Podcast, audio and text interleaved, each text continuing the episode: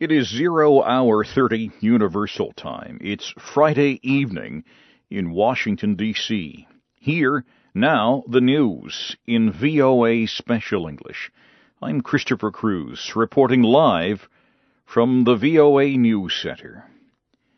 The United States House of Representatives has approved a plan to cut spending and raise the country's borrowing limit. Lawmakers are trying to avoid a debt payment failure called a default next week. The lawmakers voted 218 to 210 Friday to approve the plan. It calls for increasing the borrowing limit in exchange for more than $900 billion in spending cuts over the next 10 years the Democratic controlled Senate is not expected to approve the measure, but it may help the two sides agree on a compromise plan. The United States economy grew at a slower rate than economists had estimated in the first half of this year.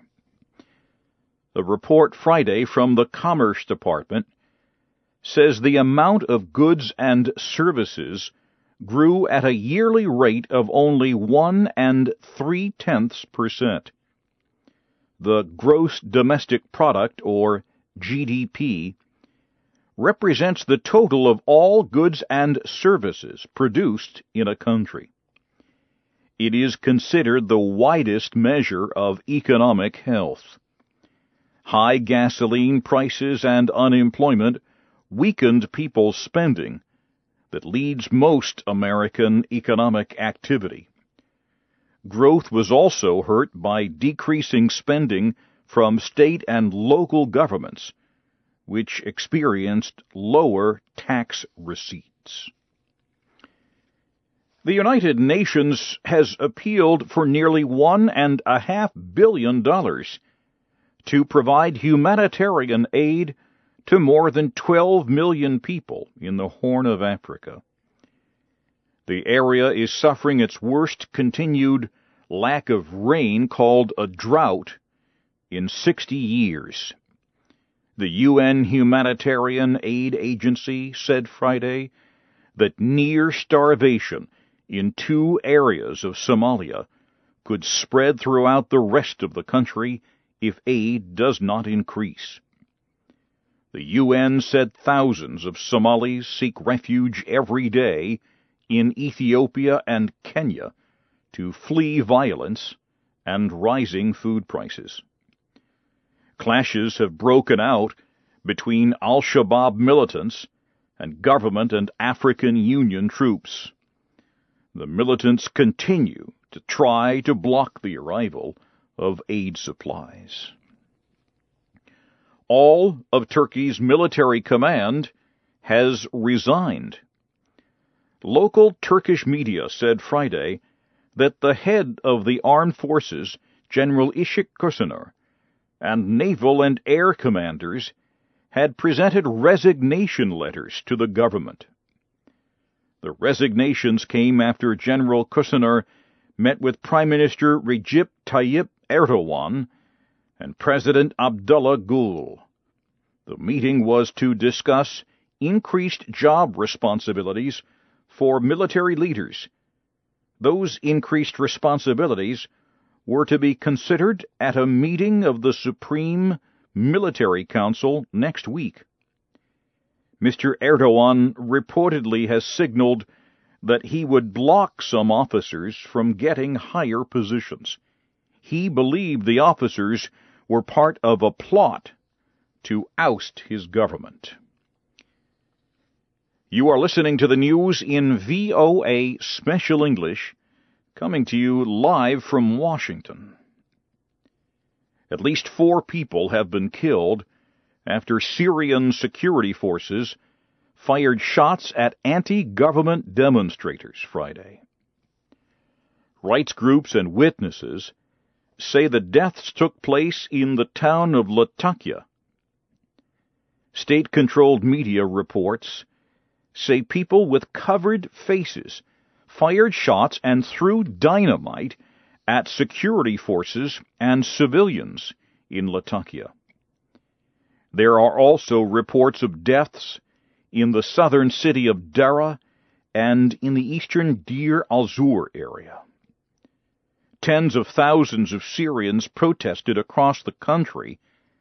They demanded the resignation of President Bashar al-Assad. The protests have become a weekly event. Islamists demonstrated for the establishment of Sharia law in Egypt Friday, as tens of thousands of people crowded Cairo's main public square. Several Islamist political groups organized transportation for supporters to gain a voice in the formation of a new government. Islamists did not take a major part during the country's recent revolution. Egypt's leading Islamist group, the Muslim Brotherhood, has said it hopes to attract coalition partners to gain a majority in parliament. But the leaders of top non-religious parties say they will try to form an alliance to compete with Islamists in elections later this year. Thousands of protesters gathered near Bahrain's capital Friday to call for greater reforms. The protests happened as government and opposition groups met to discuss reforms proposed by a group created by the kingdom's Sunni rulers. The group was established to investigate the kingdom's attacks on anti-government protests that killed more than 30 people. However, the group's efforts were weakened when the country's largest Shiite party, al-Wefaq, withdrew from the talks. It said the government was not serious about making changes. And finally, at this hour, diplomats from the United States and North Korea have completed their first high level direct talks in 18 months. Leaders from both sides called the talks useful and businesslike. North Korean Vice Foreign Minister Kim Kye-gwan suggested that contact between the two sides will continue. The United States says the aim of the talks is to see if North Korea is ready to keep its promise to end its nuclear weapons program. Now, briefly, here again is the major news of the hour in VOA Special English. The United States House of Representatives has approved a new plan to cut spending and raise the country's borrowing limit. The Democratic controlled Senate is not expected to approve the measure. The United Nations is asking for almost one and a half billion dollars to help more than 12 million people in the Horn of Africa, an area that is suffering its worst drought in more than 60 years. And all of Turkey's military command has resigned. There's news anytime at voanews.com. That's the news in special English I'm Christopher Cruise in Washington.